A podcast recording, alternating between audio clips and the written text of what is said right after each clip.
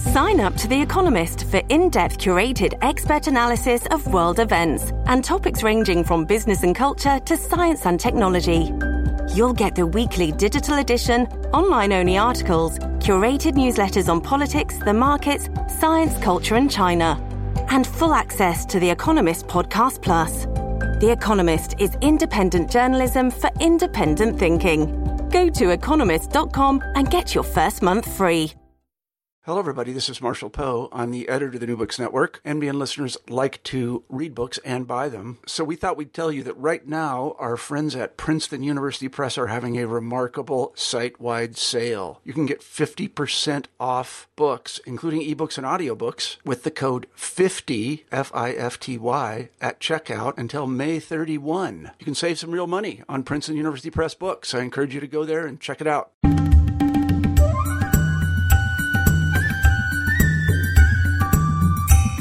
Hiya, and welcome to New Books in South Asian Studies. I'm your host, Ian Cook. Today we're talking about a really beautiful book, The Rani of Jhansi Gender, History and Fable in India by Harleen Singh, published by Cambridge University Press. Harleen is Associate Professor of Literature, South Asian Studies and Women's Studies at Brandeis University, and the book is a wonderful exploration of the various different representations of the Rani of Jhansi, the famous 19th century queen who led her troops into battle against the British and died died on the battlefield. I had the pleasure of talking with Harleen just a few moments before. Okay, so without any further ado, um, very happy to welcome Harleen Singh to the show. Thanks a lot for coming on, and thanks a lot for your wonderful book. Thank you so much for inviting me. It's a pleasure to be this. Great.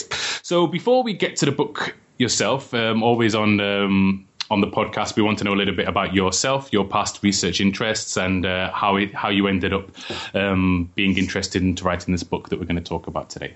Um, well, you know, my research, uh, ever since I guess I was an undergraduate, I've been uh, working on narratives around women from India. So, looking at authors who are women, but also then looking at the ways in which literature uh, articulates this idea of, of the, the Indian woman. Um, so I'd always been interested in figurations um, of, you know, particularly gendered uh, figurations here. But this book, in many ways, is um, has a lot to do with my childhood, was growing up in India, and and I, I mentioned this um, later on in the afterword in the book, but. Um, you know, as a, as a child, I saw this the first Sohrab Modi, uh, Rani of Jhansi, broadcast on what was then India's only TV channel, Doordarshan, and uh, on on the occasion of Independence Day and uh, I was taken up. I think uh, you know, as a young child, and I was taken up by the figure of this this queen who who stood up to you know to the British. And the next day, I ran off to the bookstore and found myself what we used to call the Amar Chitra Katha. These are the uh, comic books which um, have you know, uh, I've told the picture stories of, of, India's history and, and religion and culture and so on and so forth. And so, really, my first introduction to the Rani of Jhansi was a comic book. And it was, you know, this beautiful cover with her resplendent in red and gold uh, clothes, you know, astride her horse, you know, facing hundreds of, of British soldiers. And I was fired up by imagine it by you know what what this how she was imagined and what what she could mean for so many people. And then, of course, um, as I grew up and got into fights with boys in my school, I'd often hear the teachers tell us, you know, you know, who do you think you are, the Rani of Jhansi? You want to be fighting against with boys, um, and so she stayed in my mind. And um, eventually, as I got through my, you know, my my master and my doctoral work, I was thinking about her and looking at her as a chapter in, in a book project on, on a you know, dissertation project on the, rebe- the 1857 rebellion. Uh, but, you know, lo and behold, she, she took over. Um, you know, as I began to do research for one chapter, I began to see a book emerging. Um, and, you know, she was larger than anything else that I could really get my hands on in, in terms of the rebellion. And I thought that, and of course, it has a lot to do with my teachers who who guided me on this. And, and I thought, you know, it, a book could be written about her. And of course, there have been hundreds of books written about her, but biographies and, uh, you know, history books which, which tell her story. Uh, but I didn't find very many things. Uh, in fact, there was only one book uh, before written by Lebra Joyce Chapman about her, but even then, that's a kind of a historical retelling of her story.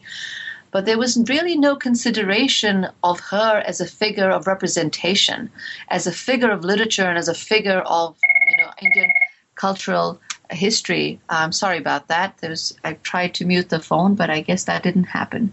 Um, no and um, so you know uh, we sorry, I've just lost my train of thought there. But getting back to it, but there was really no book or, or article and th- other things that I could find when I was doing this research, which really took you know stock of what it meant to represent this woman from Indian history, and to represent her at different points and times in history, in literature, in film, in folk poetry, um, and and to move forward from there.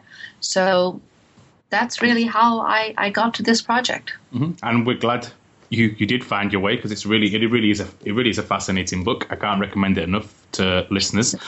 Um, maybe just because this podcast will be um, will also be cross posted in different channels, not only in the South Asian channel. Could you tell us a little bit about 1857 and why it was so important, just for those people who aren't familiar with with the history? Absolutely, absolutely. Um, so 1857, you know, really is is a watershed event in, you know, you could call it British Indian history um, in the colonial and then the later post colonial period because until 1857, the British presence in India had, was controlled by the East India Company. It was still a mercantile presence.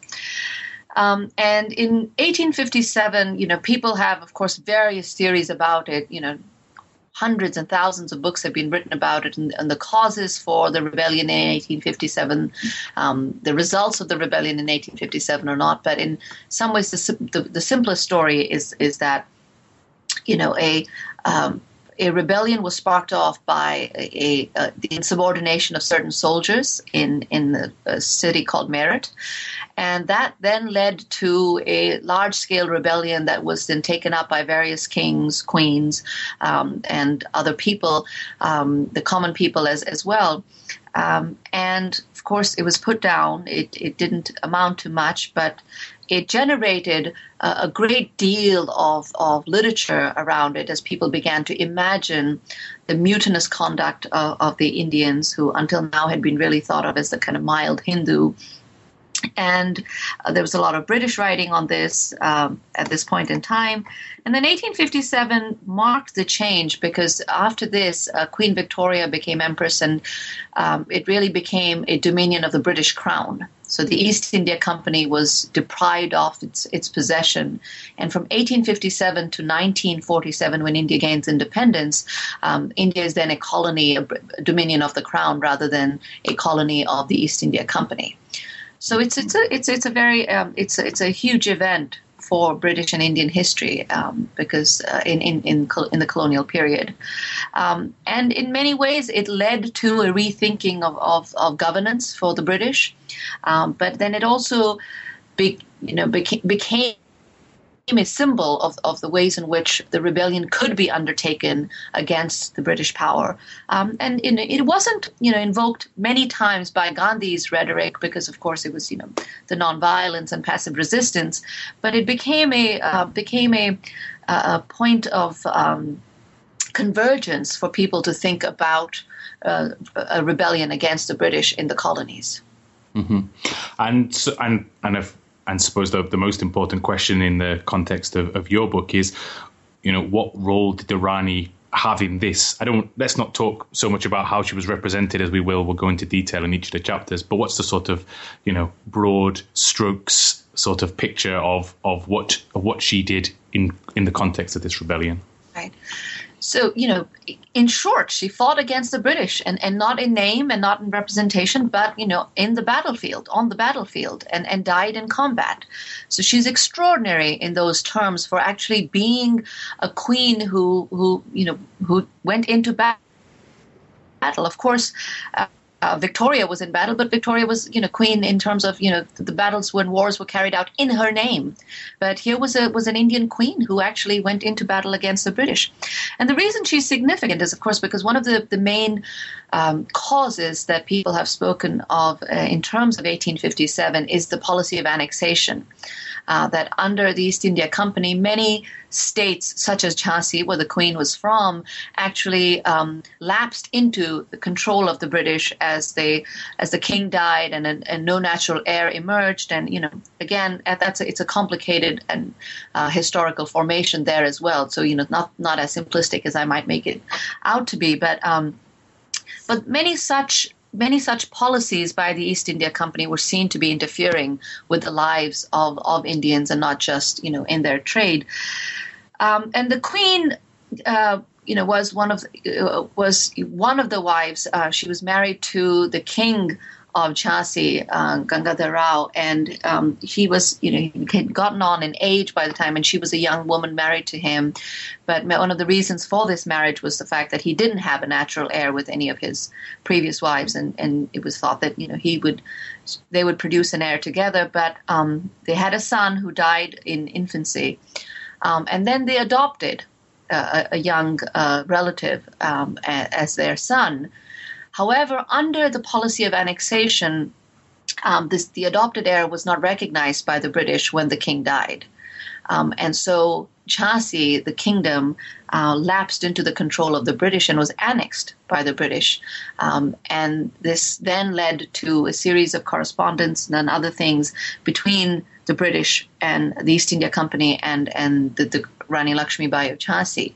Um, and you know there are various theories about it whether she was someone who who wanted to fight the british or not or did or not and of course as i point out in the book uh, there are various reasons for this nationalist reasons often want to naturalize her as a rebel who who completely, um, uh, you know, was from the get go against the annexation and didn't want to have anything to do with the British and, and fought, was a rebel from the, the onset. Um, British historians and other, you know, colonial historiography that has pointed out that she was a rather reluctant rebel and only got into the rebellion once the mutineers landed up at her doorstep. So there, there are various reasons around it, but but she became a, a figurehead for the rebellion. People, you know, banded around this. Um, the figure of the queen fighting for the British um, and so this is why she becomes an extremely important, um, an extremely important um, uh, figure from 1857. Mm-hmm. Thanks. That's that sets the scene for us nicely. Um, you, you, mentioned a little bit before that there wasn't really any scholarship before about her representations, and we'll talk about each of these four chapters. But before we do that, I was wondering if you could tell us a little bit about the importance of looking at at these representations? Like, what what does looking at representations of her tell us? This is the discussion that you have in the in the introduction. Right. Um, so you know, I think in some ways the, the book the book engages the the um, the, the, the question of, of what constitutes the archive right we have we have at this point in time you know we have archives which are you know and, and many other historians have done and i'm not a historian i'm, I'm really i'm a literary uh, scholar uh, but but in some ways, you know, more and more uh, the um, rep- post-colonial um, frameworks um, have begun to to reframe the question of how history is written. Um, and, and one of the things that I that I that I wanted to undertake here uh, was the, the importance of, of, of really uh, of looking at the literary product, looking at the literary text as, as a way of configuring history. Um, in so much as, you know, especially with the case of the Rani of Jhansi, um, it's very hard to tell where rhetorical representations of her, literary representations of her end, and actual, if one can call that, you know, historical stories about her begin. Um, as I point out, you know, that before 1857, there really was no reason to record the history of this one woman. And so, whatever we have about her, historical, literary, cultural, comes to us after 1857. And and that almost always, you know, colors how we are looking at her because the rebellion already sets her up as a figure of importance and significance. And so um, it, it, was important for me that, you know, to look at these various accounts, to look not only at the intersections of, of literature and history, but also the ways in which it's, um, it's very important for us, especially in a place like, um, well, in, in a, not, I wouldn't say a place like India, but to look at a like the place of Indian history and Indian literature, especially within the colonial and post-colonial framework, to think about how narratives of these, you know, famous personages of history have emerged, and and what these narratives mean for us in thinking about gender or history, um, and and also storytelling in India. Wonderful. So let's then let's talk about these these different types of representations that you took out that you look at. You look at four broadly grouped representations in the book. You show how she's a sexually promiscuous Indian whore. She's a heroic um, uh, Aryan, in, in, and she's also a Hindu goddess of nationalism. And then, very interestingly, in the final chapter, you look at her as a folk symbol of indigenous resistance. So let's start as, as you start in chapter two. You look at the her representations against um, what's called the rape script, and you do this as a way of unmasking the portrayal of this sort of eroticization of power. So let's tell, can you tell us a little bit about the novels that you're analyzing here and, and how they show, and this is the, the title of the chapter, how they show Rani as enslaving masculinity? well, so the, the two the, again the, the novels here, the, you know, chapter two is really looking at Victorian representations of the Rani, um, and this is very important because of course some of the first representations that we we are we're, we're able to engage are Victorian representations because of course literature, um, you know, literature in English is being written at at at a, at a greater rate in, in England about this, and the, and the mutiny, as it's it's called in you know colonial historiography, really fires up the imagination, and it's not so much her. Uh, that is that I think Victorian novels are representing, but really the British in India. But but in representing the British in India during this this period of the mutiny, they can't help but engage these these large figures who had so fired up the imagination. Um, and and it's very interesting that in in chapter two, the, both the novels that I engage, one is called The Rani, and the, next one is called The Queen's Desire. The, um, um, the, uh, the um, both, of these, right? I mean, Gillean, uh, again, that's a pseudonym for Major J. N. H. Maclean and Hume Nisbet, who writes The Queen's Desire. Both of these are late 19th century novels. Um, and both of them um, you know, there are other things that are going on. The, the queen is not really the central character as such, um, but she becomes, in some ways, um, a, a vehicle for, for the destiny of the British characters uh, involved in these novels. And in both these novels, she is really depicted as um, in the framework, you know, the the, the 1857 mutiny engendered, and, and you know, other people have, have written uh, books about this. Um, uh, that uh, you know the the rape script of the mutiny, which was really um, a kind of um, sensationalized uh, narrative of 1857, where uh, British women were being um, kidnapped, abducted, separated from their families, and, and raped and kept in the harems of the various kings and other people. And I have found these these novels in which Rani Lakshmi Bai, you know, uh, an Indian woman who was usually represented in Victorian fiction um, as you know someone who had to be rescued from Indian masculinity, someone who was you know submissive, subordinate, all of these, um, you know obsequious qualities attached to them. Um, and yet here you had this queen who fought against the British, and so how how could she be included in these sensational narratives about 1857 uh, when when she didn't fit any of those you know stereotypes and what i found was that you know more often than not she was depicted as as a threat to Indian domesticity. So of course she couldn't be shown as, you know, abducting and kidnapping British women. Um, which would have required a much larger leap, I think, of imagination. Yes. she was, she was, uh, she was depicted as, you know, as someone who disrupted uh, British domesticity um, by being extremely uh, promiscuous towards British men. Mm-hmm. And uh, going so far as, as you know, being seduct, being a seductress, um, seducing British men, and in, in, in the Queen's desire, actually uh, kidnapping and and keeping, um, you know, a, a British uh, soldier in her harem, um, and and uh, you know, for her purposes. Um, so it was very interesting to me that you know in in in the framework of of the of 1857 in which um, these rape narratives are focused on Indian men uh, raping and uh, kidnapping and raping British women, we had these rather, you know, anomalous representations of, of the Queen of Jhansi, the Rani Lakshmi Bai, um, as someone who could, on the one hand, couldn't help but give in to British masculinity, be seduced by it also, um, but but did so in a way that really represented a kind of rapacious, you know. Um, devouring sexuality, um, and which was focused on British men.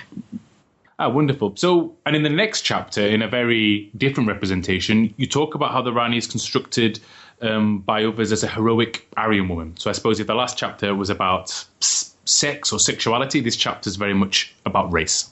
Right, right. So it was, you know, again, it was very interesting to me as one would imagine that, you know, all representations of the Rani would be in this this this negative mode of, of her being a kind of voracious, sexually crazed Indian woman, you know, dying to have a harem full of British men. Um, so uh, you know, and, and, these were most of the most of the representations I was finding. But then I also chanced upon on on, on a rather, I mean, heroic representations, which weren't entirely um, approving, but but were you know almost reluctantly acknowledging her heroism, but doing so in the framework of, of a fellow Aryan. And I began to think more and more about how the 19th century, um, you know, uh, race theorists and others and, and philologists were beginning to to construct this notion of race and, and how you know how it applied to the Rani of. Um, and I guess I, you know I really begin um, again uh, by by thinking you know about um, European uh, philology, which you know on Max Muller's work and other where this idea of Aryan origin began to emerge, you know, and, and in some ways as a as a response to the to the anti-Semitism, where the where the idea of a kind of you know uh, origin in Eden really prompted people to look elsewhere. Um, and I, I, began to think more about the ways in which she was also, you know, she was heroic and she was, you know, a woman fighting against, you know, in battle against the British, and, and many of her many people looked upon her and many writers later looked upon her with, with, with, great approval. And in these you know narratives of approval what i began to see is that there were ways in which there wasn't just dissonance but but a kind of uh, but a kind of alignment a kind of allegiance between the Rani as, as, as royalty and as, as a fellow Aryan who, in fighting against the British, was not so much a rebel, but really a kind of fellow Aryan who could not help but fight against what she perceived of as injustice. So the novels don't go so far as to say, oh, yes, the British were unjust, but, but they do grudgingly acknowledge that, you know, here was this this heroic woman fighting um, against the British. Um, and interestingly enough, these represent, representations then engage uh, theories of caste because she is Aryan, but you know, she the Aryan is really constructed in these novels as upper caste Brahmins, right? Sometimes the Kshatriyas, sometimes the warrior class. But even in conceiving of uh, of the Rani as an Aryan, she it's easy enough for these narratives to do because she was, of course, from the Brahmin caste. Uh, you know, historically speaking. So, so this chapter really looks at, um, you know, primarily uh, a, a, novel from 1901 called from, written by Michael White called Lakshmi Bai Rani of Jhansi, the, the Jeanne d'Arc of India, um, where her anti-colonial sentiments, you know, are in some ways glossed over because she's really compared to this European model of saintly womanhood, the jo- Joan of Arc. Um, but but the fact that she's a Hindu Brahmin also makes it easier to recast her as an Aryan, right? And I think that this is uh, this this kind of figuration really lends itself to uh, an analysis of colonial ambivalence um, of, of, and, and, and also to a, a um, to an analysis of the ways in which race and the construction of race began to really emerge around this um, this this uh, schism of 1857, where you know it was no longer simply ne- it, it became necessary in some ways to very clearly demarcate us and them. Uh, to clearly demarcate the British from the Indian, um, not just as, as you know those who are belonging to another civilization, but but to really demarcate this on, on the basis of racial difference. And so she emerges here then as this kind of problematic figure who is who's both heroic um, in being a Brahmin, being an Aryan, and fighting against the British, but on the other on in the same hand, she's also responsible. On the other hand, she's responsible for the deaths, uh, uh, for for the you know for the for the loss of British lives, for the taking of British lives, women, men, and children included. Um, and so that that makes it rather problematic um, to recast her simply as heroic. And I think that's the kind of tension that I work at in the in the chapter. Mm-hmm, mm-hmm. Thank you. I, I was wondering in, in both of these chapters, as I was reading them, I was wondering how popular, or do we know how popular these books were at the time? Like um, back in back in Britain, or or in also like amongst amongst the colonial um, officers and so on in India. Do we know if they were, they were well read? Um, I think we, you know, all the scholarship on, and there's been a lot of scholarship on Victorian novel and, and, and its circulation, and, and all of it, you know, points to the fact that there was an increased number of, of readers, um, at least in England. Um, mm-hmm. I, I, think there was there was there was a limited circulation amongst the reading classes, you know, in the literary the reading classes in India, um, and here I'm talking about British colonialists who were in India. Uh, there was some, uh, but as you know, you know, passage from England to India, the coming of books back and forth, it wasn't that easy. Um, uh, you know, compared to the internet age now, one is almost, you know perplexed to find out how word really got from one end to the other, but it seems like people still were able to communicate. Um, and so, yes, so I think there was greater circulation in England, uh, less so in India. But I think uh, that, that one has to separate in some ways the circulation of these books, the novels, the texts, uh, from the circulation of, uh, of, of a kind of cultural representation. Mm-hmm. So even if people were not reading the novels in, in such great number, um, you know, representations of the Rani, of Nana Sahib, Tantia Tope, these other figures of 1857 in, in English newspapers, in, you know, in, in other dispatches and, and other ways, in other uh, print culture, um, I think that people were more were far more familiar with these figures and with, with the notion of 1857 than we might think they were. Yeah, yeah. Mm-hmm. Okay, that's the, uh, that's just what I had in my mind because I mean I, I read one with my own research. I read one book written by a written by a um, civil servant, and um, but I, I, found one reference to someone else talking about it. But then no one ever, no one else in the city ever knew this book existed. So I was always wondering, yeah, how how I mean, especially at that time, like you said, Right. Books, how, how easily did books circulate, especially especially in, in amongst the colony? So let's talk a little bit like you talk about so the second. If I, if I could just step back to say, you yeah. know, one thing, Ian, which is that, I mean, on the one hand, you didn't have this circulation, but what's amazing is that many of these authors, especially in the Victorian period, almost all the books that I've, I've read, um, that I've, I've um, analyzed, at least for the book, um, almost all the authors claim to have experience in India. So, mm-hmm. so you know, there is a, there's a way in which you know, even if those books were not circulating, there's a way in which experience and the uh, the authenticity, in some ways, as these authors were aspiring to, of having served in India, was really underwriting their own um, legitimacy as authors.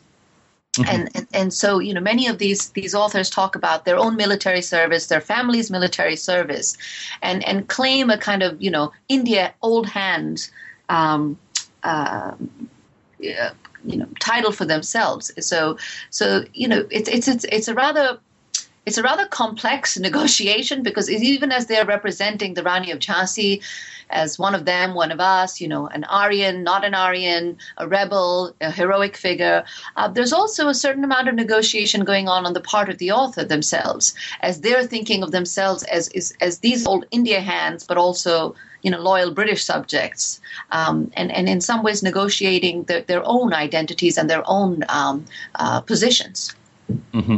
And I would say, I don't know what it's like now in, in the US, but it's certainly in the UK, you can find so many of these colonial era novels now for sale because, in a sort of a sad way, the government here is shutting down all the libraries. So all the libraries are getting rid of their stock on the internet. So you can find these old Victorian novels very cheaply. And um, yeah, some total, totally fascinating, you know, works out there. Let's talk a little bit as you talk in the in the second half of the book how how she was portrayed by Indians. And my first my first experience with Irani was half watching a film at, at somebody's house um, when I was in India, and there she was very much portrayed as a hero. I mean, and some of the great names have represented her, like some of the great Indian Indian names have represented her. But as as, as you show in, in chapter four, then there is still there is still contradictions there in how she's represented. So tell us a little bit about about how she's sort of represented as this nationalist hero and what the tensions are there. Well, you know, I, th- I think I think it's fair to say that, that most Indian representations of her are, of course, complimentary. Um, you know, that, that, that more often than not, even when these tensions are brought out, um, for Indian historiography as well as Indian literary culture, the Rani of Jhansi really represents a kind of, um, you know, uh, a, a, heroic figure from the past who, who's, who's rather, who's very inspiring. You know, there, there's whatever we may think about, you know, how she got into the battle or not, there's there's no getting around the fact that here was a woman, probably from an extremely sheltered life, who led her troops in battle against the British and died on, on the battlefield. And uh, especially in the context of Indian nationalism, um, she she became you know a, a figure without without uh, you know a, a, peerless figure in some ways you know without comparison and and people represented her or, or spoke about her in you know in, in myriad ways. Um, in in this chapter, one of the things I of course do get at is that and yet there, there is some tension there because in the nonviolent uh, mo- movement against the British and Gandhi's movement against the British, the Congress inspired movement against the British, um, she wasn't really, you know, brought out as, as a figure. Uh, in, as an inspiring figure of history. In fact, I was hard pressed to find anything in Gandhi's writing that referred to her. Um, and, and Gandhi did refer to, uh, you know, the Indian god, goddesses and to Indian you know women and figures of Indian women as as as um, as symbols uh, from which the, the passive resistance could draw inspiration. Um, but they, but really there is there isn't much reference to the Rani of Jhansi. Uh, Jawaharlal Nehru, in his book Discovery of India, written while he was in prison, does refer to her and, and talks about her as this this wonderful. Um, uh, figure of Indian history. But but I was I was really concerned here in also looking at at, at genre, at looking at the ways in which the Hindi novel, Hindi poetry, and then Hindi film um, use narratives of the past, use use historical narratives, and retell it in these various genres.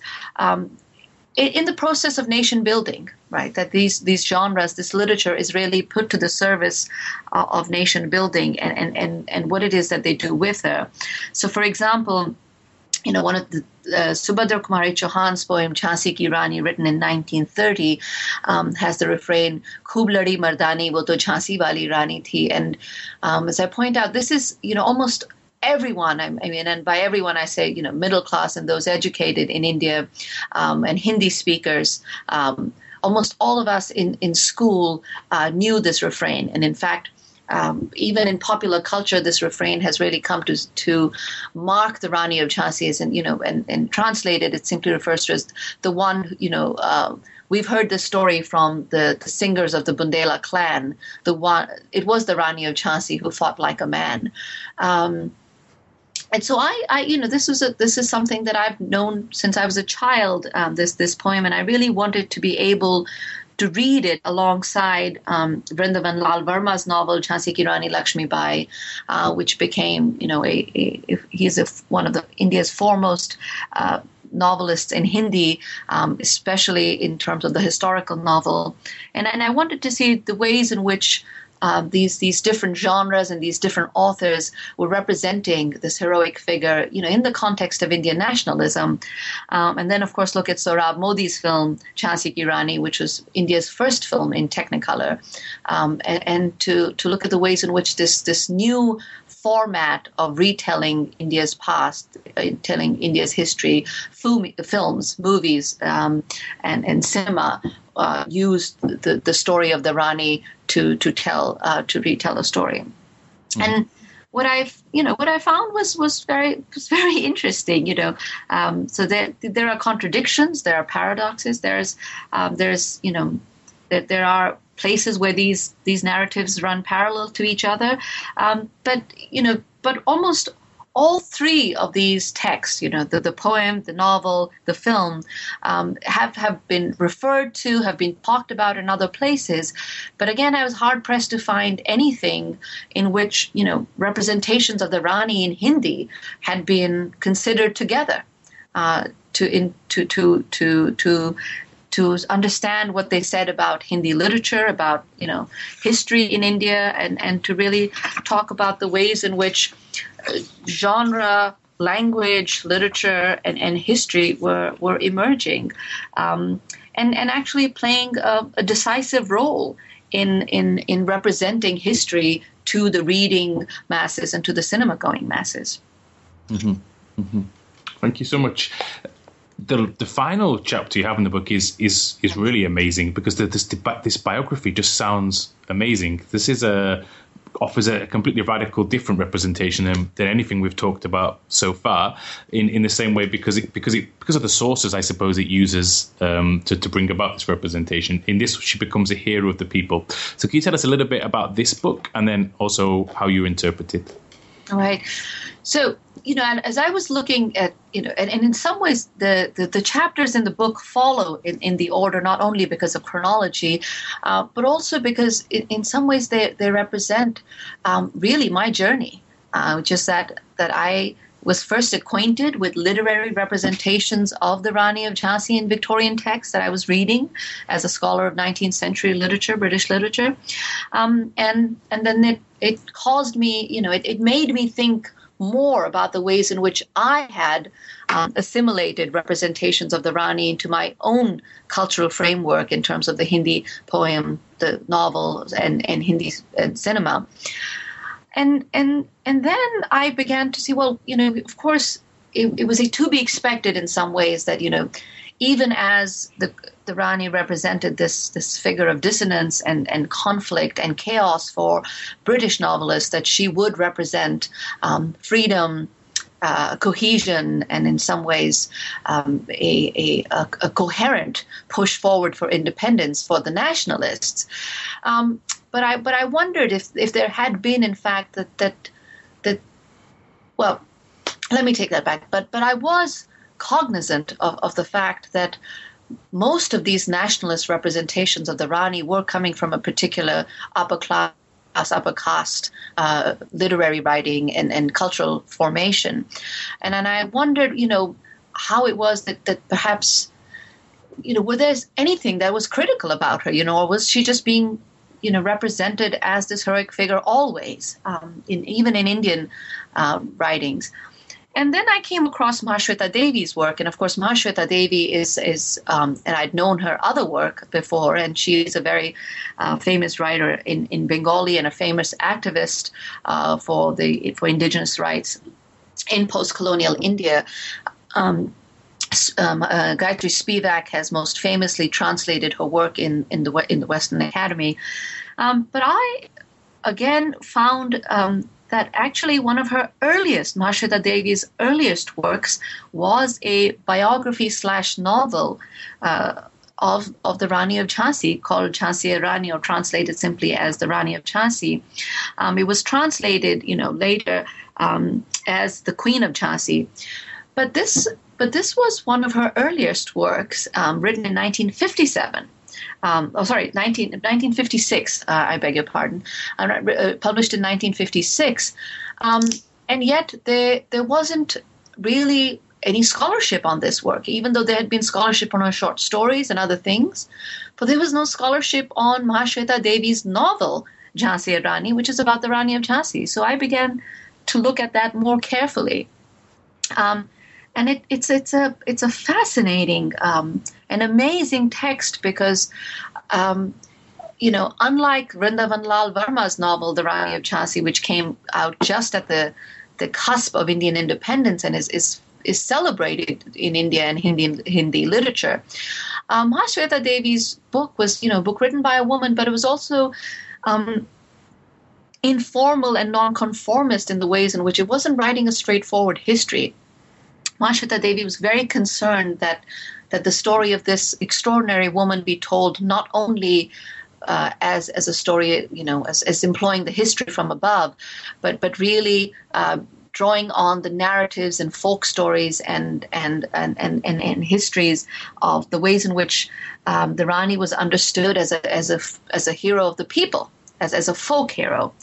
And so her, you know, her even as Mahashweta Devi looks at, you know, her book is very well researched. Um, you know, it doesn't have the level of footnoting and endnoting that our books do nowadays, but and, but perhaps that's to the to the to the good because it reads.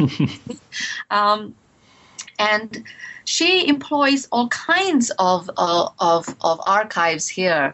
You know, she she talks about you know speaking to people in Jhansi, talking. You know, she employs dramas and and poetry and and stories and songs about the Rani of Jhansi, and and you know go goes forward to tell the story of, of the Rani of Jhansi not only as this queen, as this you know elite figure, um, as this elite Brahmin figure, but really as someone who represented the, the concern and causes of of uh, of the indigenous peoples, the you know the the lower castes and the poorer people of India, um, and she really holds her out. And one of my one of my favorite things about you know Mahashweta Devi's book about the Rani of Jhansi is that she talks about her as this um, this you know woman who the the Rani who is not yet dead, right? And she talks a lot about the ways in which people will not believe that the Rani has died, that she continues to be alive, because in some ways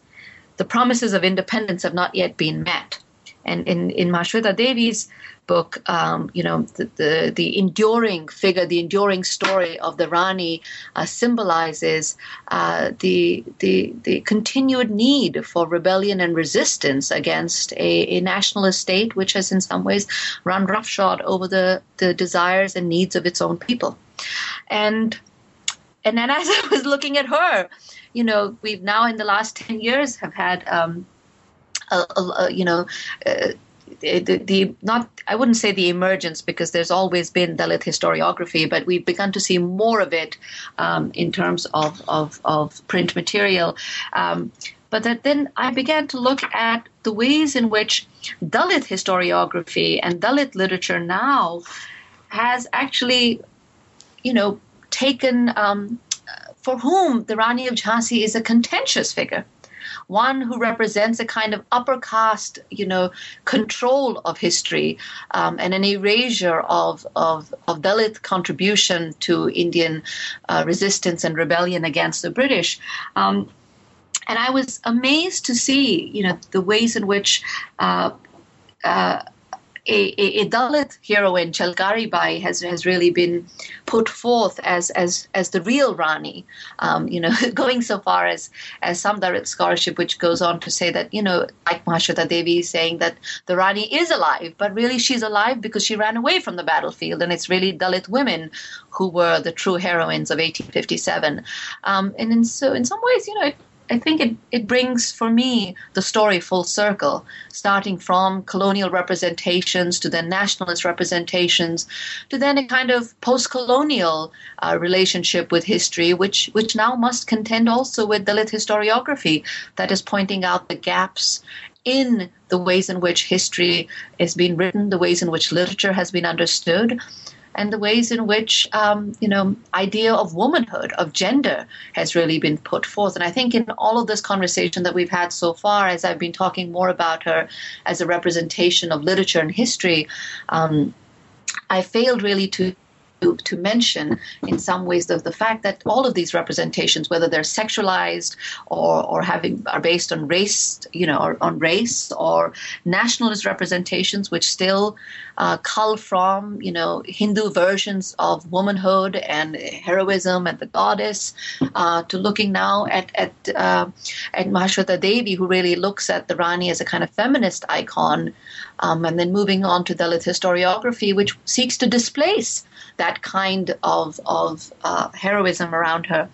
Um, that that you know that she's she also tells the story in some ways of gender in India, of, of of womanhood in India and, and how it's been in, been understood over the span of these, you know, well, I guess it'd be you know, fair to say like 150 some years, and why that it still has resonance, um, as I point out in the afterword for for a country where you know we we have so many streets named after the Rani of Jhansi, uh, where women may still not walk in safety.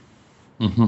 Mm-hmm. I, I, I also I think it's wonderful the way it closes the book because it, it, it shows, and maybe close wasn't the right word. It shows there can be no closure on any representation of of the Rani. She's always going to be open to new representations, no matter how often it tried to be closed by by colonialists or by nationalists. It's always open to new and fresh interpretations. She very much does live, and she lives on also in your book. We've talked about a lot. Maybe I hope I haven't pushed pushed it along too quickly. Is there anything that I've missed that you'd like to flag up for the listeners? No, no, not not so much. You know, only the fact that um, you know, of course, it's my book, so I've got all kinds of good things to say about it, uh, which we all do. But um, you know, I, I, for me, writing this book, working on this book, was in was in some ways taking stock. You know, as I said before when we began the conversation, of an archive, right? That that the, the Rani of Jhansi is a figure, but she's also a representational archive of colonial and post-colonial literature, history, and gender. Um, and in some ways, my book uh, tries to engage with this archive to see, you know, the ways in which the archive produces a figure like the Rani of Jhansi, but also how the Rani of Jhansi in turn then produces the notion of it, the archive itself.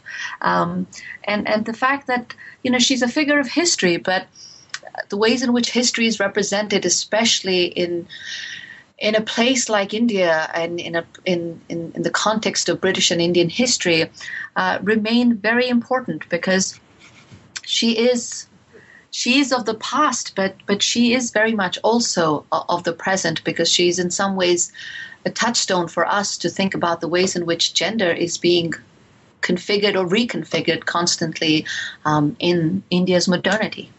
Mm-hmm. Wonderful. So we've taken up a lot of your time, and uh, again, I'd like to recommend to everyone at home. This really is a it really is a beautiful book. It's very nice to read as well as being very engaging theoretically as well. So this is uh, it's really yeah really is a really is a wonderful book. So I was wondering now this book is out, what future projects are you working on? Um, so the my my next project is mm-hmm. it's um, I'm trying to make my book a little bit well, maybe not a little bit, uh, even more readable than this okay. one.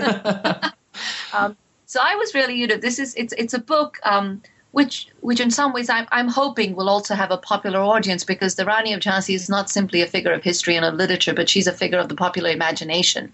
Um, so I, you know, so I was really hoping for a larger readership and and trying to write sentences that you know wouldn't lose my reader somewhere. Um, but as I but I, as I also point out. Um, writing this book has actually freed me up to write even better sentences. Okay. so the, the next project is is um, and I think Tenure does that too. Uh, the next project is to really write kind of almost a crossover book, um, which will look at. Um, um, fiction, popular fiction, cinema, and other things, but then also combine those with uh, ethnography, um, um, with with interviews, with uh, with looking at legal text, um, and so far tentatively that the, the next book is titled Half an Independence Women, Violence, and Modernity in India. And, and I really want to look at um, violence against women in India, you know, rape, sexual assault, and domestic violence, but, but really in the context of India's modernity. That, that so far most of these things and, and especially within the last two to three years as as as rape in India has become uh, part of you know mainstream um, discussion and and reporting and more. Um, that more often than not, the conversation about violence against women in India uh, really has more to do with traditional, religious, cultural values. Um, and, and more often than not, it, it, it talks about how this violence um, is really um, comes out of a kind of almost an anachronistic uh, cultural religious framework um, and, and, and, a patriarchy that is is is, re- is rooted in tradition rather than modernity. Um, and and I disagree with that. And and uh, and so in this book, I really want to look at the ways in which uh, what we're seeing um, as violence against women in India is, is deeply rooted in India's formation of its own modernity um, and has more to do with being modern and in configuring the modern public sphere than it has to do with, with notions of tradition and culture. That sounds fascinating. I mean, there, there was so much nonsense being written about uh, about sexual violence in India, and, I, and I, I, especially as a you know as a white British man in India, I, I I feel I haven't I very dangerous to say anything about it, but you can just feel there's so much yeah so much hot air. So it's yeah it sounds this book sounds you know perfect like um, yeah we need um, yeah it to be historicized and contextualized. Uh, and especially if you're aiming it for a for a popular audience as well, this would be this would be wonderful. So we look forward to that book. Thank you so much. I, you know, I guess you know, in some ways, my family perhaps may not like reading it, but you know, in some ways, I, I, I feel like I want to be able to now write a book that people at home can read. sure, sure. Okay, so thanks a lot. Oh. I'm sorry. Uh, I was just going to say thank you so much for doing this for so many other authors and for other books as well. I really wanted to take the opportunity also to thank you um, this is it's it's really wonderful that you're doing this. Thank you so much. No, it was a lot of fun. Thanks a lot for coming on the show. Thank you very much. Okay, bye bye. Good evening. Bye bye. Thanks for listening to New Books in South Asian Studies. I've been your host, Ian Cook. We, today we've been talking about the Rani of Jhansi, Gender, History and Fable in India by Harleen Singh. Beautiful book that I can't recommend enough. Hope to see you next time. ta